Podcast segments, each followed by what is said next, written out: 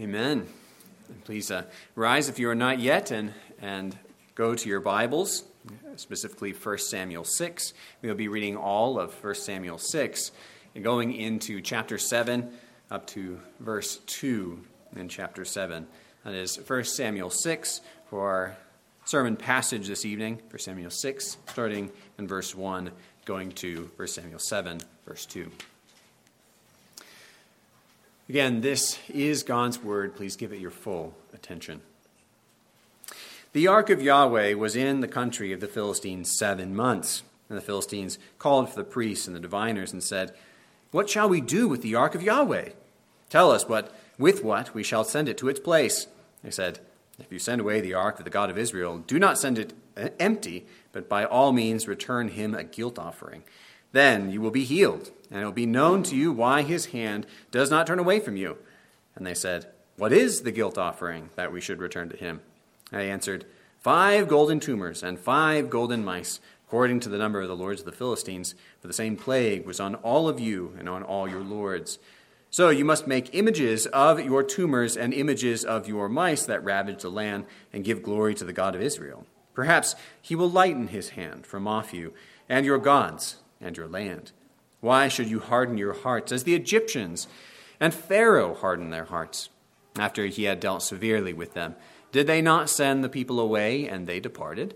Now then, take the, and prepare a new cart and two milk cows on which there has never come a yoke, and yoke the cows to the cart, but take their calves home, away from them. And take the ark of the Lord, and place it on the cart, and put in a box at its side the figures of gold, which you are returning to him as a guilt offering. Then send it off, and let it go its way, and watch. If it goes up on the way to its own land, to Beth Shemesh, then it is he who has done us this great harm. But if not, then we shall know that it is not his hand that struck us. It happened to us by coincidence. The men did so, and took two milk cows, and yoked them to the cart, and shut up their calves at home.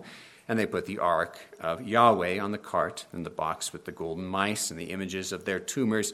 And the cows went straight in the direction of Bethshemesh, along one highway, lowing as they went. They turned neither to the right nor to the left, and the lords of the Philistines went after them as far as the border of Bethshemesh. Now the people of Bethshemesh were reaping their wheat harvest in the valley and when they lifted up their eyes and saw the ark, they rejoiced to see it. The cart came into the field of Joshua of Bethshemesh and stopped there. A great stone was there, and they split up the wood of the cart and offered the cows as a burnt offering to Yahweh.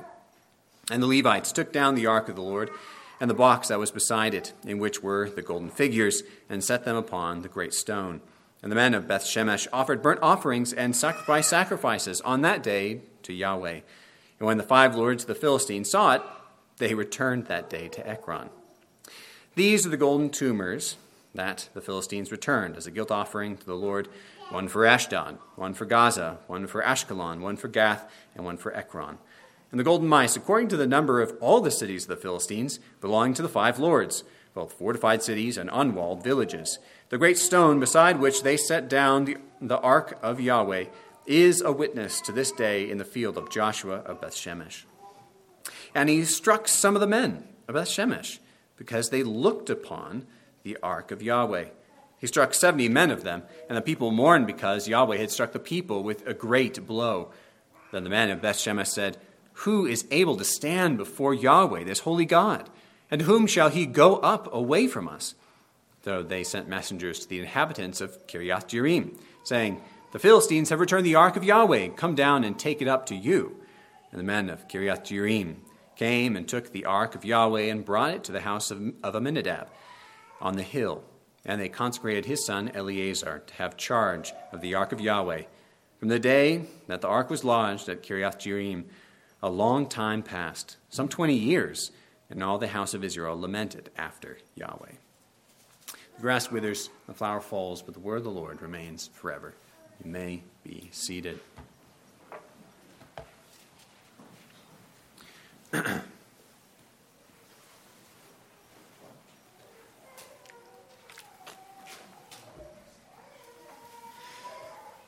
Sometimes things are just weird and there's no getting around it.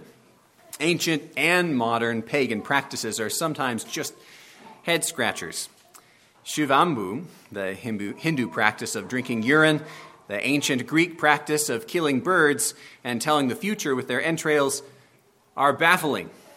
Ancient pagan practices are just strange sometimes, and we have one in our own passage today. In fact, two things best kept unglorified through gold were enshrined in gold tumors of the groin and mice.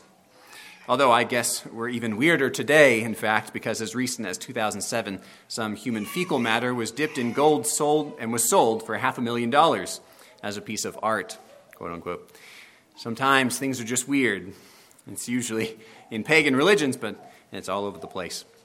But usually in pagan religions, these things come out because pagan practices really are just a hodgepodge of what people are thinking might be a good thing to do at one time or another to escape and to mollify the gods somehow. In the same way, the Philistines did what was good in their own mind and made golden tumors of mice for Yahweh, the God of Israel.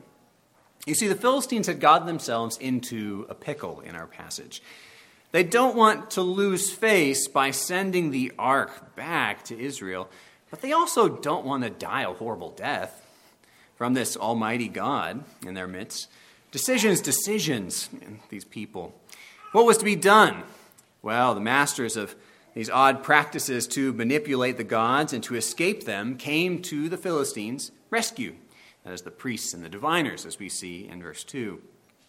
But we see in this passage not only the Philistines trying to escape from God Himself through their wild and wacky practices, but we also see the Israelites trying to escape from God's wrath although he has graciously come back to Israel by his own power in this passage. This is a passage of escape, escape from God, although in two very different ways, with two very different reasons and two very different guilt sacrifices. Well, before we get to Israel and to the misadventures of the ark in the land of promise, let's examine the Philistines' attempted escape from God Himself in chapter 6, verses 1 through 12 and verse 16. The Philistines' attempted escape from God through coincidence. Here's the question that they pose in verse 3 What shall we do with the ark of Yahweh? Now, they don't just ask the priests of Dagon this question, the fortune tellers this question. They say, secondly, a command to them, which is what they really mean. Tell us with what we shall do, what with what we shall send it to its place. They're fed up with death, and they've decided to get this thing out. Just tell us how to do it. It's already been seven months in their land. This is what they really want, and they're not asking for it. It seems curious on the surface, however, that they would go to these diviners and priests and not to their next door neighbor, Israel, and ask, because they seemingly would know how to do these things, to know how to handle the ark. But the misunderstanding priests rightly say in this verse, verse 3, that they ought to send the ark back with a guilt offering. This much they got right. But then they wrongly say in verses 4 through 5, the guilt offering is to be five golden tumors and five golden mice, instead of the female lamb or goat that the actual ceremony of the guilt offering called for.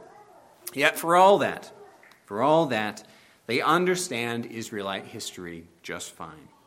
So they know to send it back to Israel instead of destroy it or something else. The priests say in verse 6 Why should you harden your hearts as the Egyptians and Pharaoh hardened their hearts after he had dealt severely with them? Did they not send the people away and they departed? It is strange, though, that they thought that God could be mollified with money, that sin could be atoned for by money. For all that, the priests tell them to send the ark away not in the simple way of Pharaoh, they do it in the most experimental way possible. Verse 7 and following says this Now then, take and prepare a new cart and two milk cows on which there has never come a yoke, and yoke the cows to the cart, but take their calves home away from them, and take the ark of Yahweh and place it on the cart, and put in a box at its side the figures of gold, which you are returning to him as a guilt offering. Then send it off and let it go its way, and watch. If it goes on, up on its way to its own land, to Beth Shemesh, then it is he who has done us this great harm. But if not, then we shall know that it is not his hand that struck us. It happened by coincidence. Isn't it interesting? Even after all the proof that these people got in chapter 5, the Philistines are still unsure if the plague is God's doing or whether it's just a coincidence. We see how self contradictory the Philistines are here. God proved to them, and they actually say, His hand is heavy against us in chapter 5 repeatedly, and even in verses 3 through 4 if, of this very passage. But in the same breath, the priests and future tellers of the Philistines say, You know, maybe it was coincidence. Let's do an experiment just to be sure. We see in this passage a most helpful lesson for us Christians when dealing with unbelievers and even our own mind, unfortunately. Something many of us Christians remember about ourselves before coming to Christ. For an unbeliever, when there are conclusions or facts that he does not like, he makes chance his refuge. We see this in the Philistines, and we see this in many ancient cultures, in fact, and we see it in atheists of our own day. They are all of the same kind, looking to coincidence. Did you know that the Norse actually believed that life came as a matter of chance in a very similar manner of the modern myth of the Big Bang? Really, as the Philistines prove here, there is nothing new under the sun. A, a plague that follows the ark, city by city, for seven months, it might be coincidence. That there is something rather than nothing, coincidence. At some point, you just have to recognize that it's not coincidence. But how far do you go before you're certain that it is coincidence or not coincidence? This continues as a problem in atheism today. How can we be sure that gravity has not been a cosmic coincidence over time? Ultimately, here's the rub of this recourse in man to coincidence. If man is the measure of all things, he can never be certain. If man is the measure of all things, he can never be certain about any one thing ever. So everything is equally possible as everything else. This is very convenient for a pagan in one way. As these Philistines show, they can simply dismiss anything as a coincidence over and over again. However, it is a double edged sword. Now everything means nothing because you can't be sure there is a cause and effect at all. You can't be certain about anything, and you can't learn from anything, certainly, because avoiding one thing doesn't make another thing less possible. Everything is equally possible if all is chance. Perhaps tomorrow gravity will cease and the whole gravitational theory was just a coincidence. If man is the judge, as atheists claim, he does not have comprehensive knowledge. So man can never know anything with certainty. How convenient in this situation for the Philistines. God, beyond time, beyond space, the creator and sustainer of the universe, who is the true measure of all things, this God had proven himself, without a doubt, these pagans as the author of the plague and the victor over Dagon. Yet these pagans always have recourse to chance, even thousands of years ago, because they say to themselves, I will be the final judge of that. Well, in our passage, we not only learn the illegitimate recourse unbelievers of every age have to coincidence for things of God that they do not like, we also learn that God will stop at nothing to show them that they are foolish for their foolish recourse to chance for so certain a thing as God's sovereignty. Because he does so here in our passage. Taking two milk cows with newly born calves, the Philistines put the ark on a cart and yoke the cows and bring the calves away from them and set the cows up at a crossroads. The Philistines are stacking the deck here against God. The cows will want to go back to their young, and they've never borne a yoke, so they will try to throw off this yoke if they can. That would certainly be what they would do normally. But instead of going back home to their calves, as they would certainly do, these cows, verse 12 says, went straight in the direction of Beth Shemesh, a city of priests along one highway, lowing as they went. These cows did not go by chance. They were impelled to go straight to Beth Shemesh, verse 12, even lowing in protest as they went the whole way. It was God's control over them who causes the ark to go straight, as if by GPS, to a city filled with Levitical priests who could take care of the ark accordingly. Notice how incredible the Philistines, eh, how, how crazy the Philistines' reaction is. This amazing proof of God's power and, and the other innumerable proofs of all of their disasters being from God's plan. We see this in verse 16, their reaction. And when the five lords of the Philistines saw it, they returned that day to Ekron. Nothing happens. Nothing at all. They do nothing. No repentance, no sorrow for sin, no exclaiming the results of their experiment for God's glory. They just lick their wounds and say to their actions, Well, hey, I'm, I'm glad we escaped that. So these Philistines prove their rebellion against God. They will not take proof.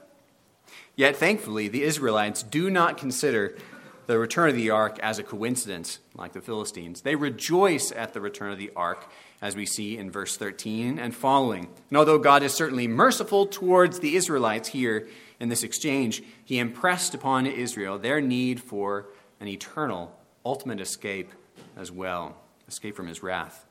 So, second, Israel's escape from God's wrath through God's provided sacrifice.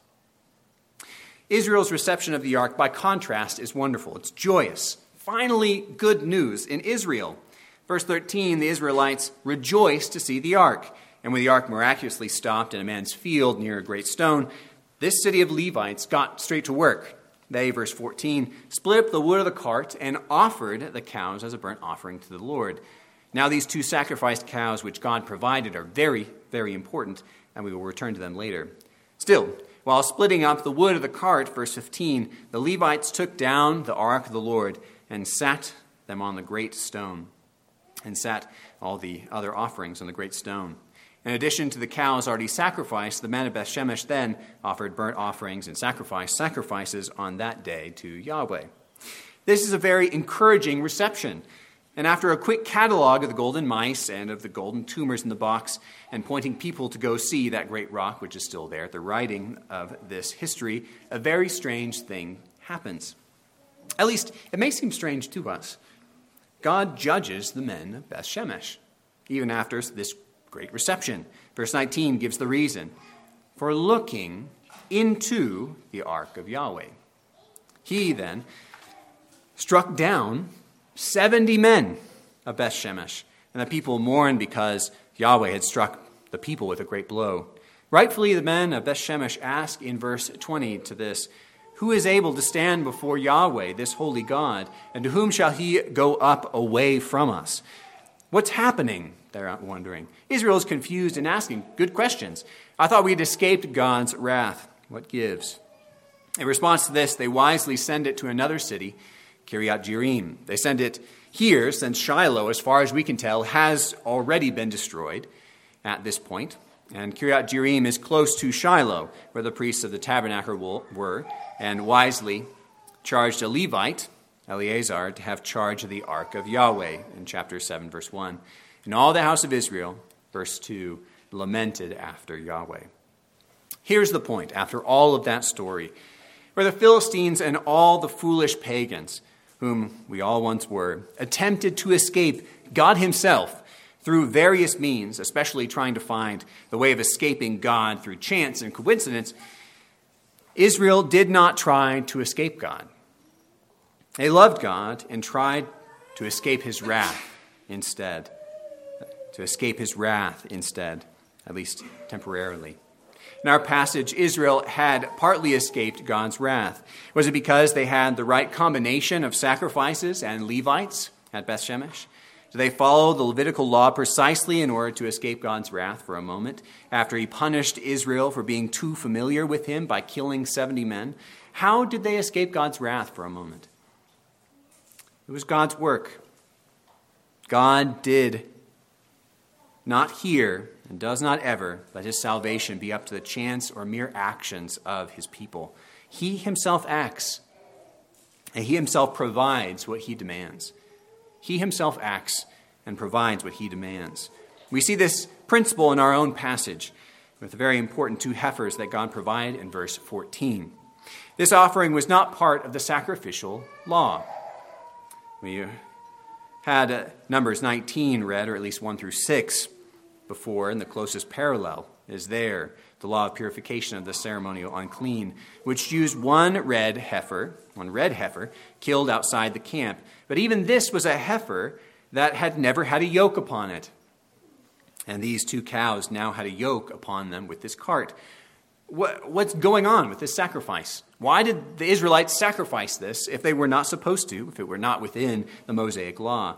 Why would God accept this sacrifice? It wasn't this sacrifice that he was angry about. If it is not part of the ceremonial law, why did he take it? It was a sacrifice which God himself provided Israel to take away their guilt. It was a God appointed provision, the God appointed sacrifice to take away guilt of their sins, that he might dwell among them again. Even if it was not in the ceremonial law, it was given of God for that purpose, and therefore it was appropriate. God provided the appropriate sacrifice another time, although it was not in the Mosaic law explicitly. No human sacrifice was even allowed in Mosaic law. In fact, if someone sacrificed a human, they were worthy of death. But we see in Scripture as well that this sacrifice of two milk cows, let alone millions of oxen, are not enough to escape God's wrath. No, for says Hebrews 10, it is impossible for the blood of bulls and goats to take away sins. This only Christ's sacrifice, the God man, can do. God's provided sacrifice for the guilt offering that we might have communion with Him again. This was the sacrifice which was not in the Mosaic law, but was acceptable to God because of all the law and the prophets, which pointed to this sacrifice on the cross. Here we see a sacrifice not in the Mosaic law, but because it was provided by God Himself, it is acceptable. Not only did Christ's sacrifice truly take away our guilt and bring us into fellowship with God again after we sinned against Him, just like Israel, when we are united to Adam, but did what was far more purchased our eternal righteousness before Him, so that we can never be judged like the 70 men of Beth Shemesh, even after this sacrifice. No longer are we judged for getting too close to God. No longer are we punished with death for our lack of righteousness when we enter into God's presence. Because we have faith in Christ, we have righteousness. It was with stories like this in mind that Paul penned these words in Ephesians 3. This was according to the eternal purpose that he realized in Christ Jesus our Lord, in whom we have boldness and access with confidence through our faith in him. How often do we doubt these words? We run from God when we sin. Do we expect him to strike us down as he did the Philistines, or strike us down as he did even the Israelites here? Or do we look to Christ? Do not run from God, brothers and sisters. Do not consider him far away and inaccessible. The curtain of the temple, which kept the ark of God's presence away from the common man, was torn in two after Christ's sacrifice. Unlike the Israelites here after the sacrifice of God's first temporary sacrifice of the two cows he provided, we have boldness of access into his eternal bliss by the eternal sacrifice of Jesus Christ, who willingly sacrificed himself. Do not neglect to pray to him, for he loves you. He sacrificed even his own self for you. Will he strike you down if you draw near to him? His sacrifice was our provision to take away the guilt of our sin, but his resurrection and life purchased our righteousness and life, eternal life. In his death, our sins die. In his life, we have a perfect, spotless, righteous life, and therefore boldness of access to God. Jesus Christ, the righteous one of God's chosen provision, took our sin and exchanged and give us, gave us righteousness in exchange. So, brothers and sisters, we may answer the question, in fact, of the people of Beth Shemesh who is able to stand before this holy Lord God? In ourselves, we would die just as the people of Philistia and Israel did, but clothed in the blood of Christ, God's chosen sacrifice, we have boldness to enter. Who is able to stand? Only Christ. But who is able to be in his presence? Those in Christ. We may never escape God, as the Philistines foolishly tried to do, for he is God, and he sustains all things. We never escape God's wrath through the paltry sacrifices that we bring. No, we must escape God's wrath only through the sacrifices which God brings. In the fullness of time, Jesus Christ, our Lord, which God provided. Trust in Him, brothers and sisters, and do not run from God, but even if you do, be assured that God will pursue His people. Even if you are unworthy, just as Israel was, and not let them escape His own love, but bring them to salvation Himself. Jesus Christ our Lord. Let us go to Him in prayer. We thank you, Lord, that we have been brought to the sacrifice which bought our peace. We thank you, Lord, that you provided a sacrifice. That you say in Ephesians 2, not but man, or even but David, but but God, because of your great mercy. We thank you, Lord, you have provided what you require.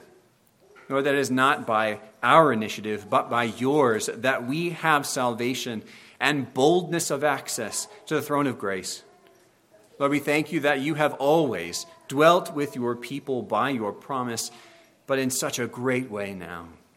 We thank you that we can come to you even daily. But Lord, we pray that we would not, like those, even those Israelites, think that this is a small thing and look upon our communion with you as if it were a small thing. We pray, Lord, that we would come to you with fear and trembling, knowing that were it not for Christ's righteousness, we would be struck down, even as these Israelites and Philistines. But give us greater trust in Christ and his sacrifice and his life until that day when we shall see him as he is in the new heavens and the new earth. We ask all this, O Lord, in the name of your Son, Jesus Christ. Amen.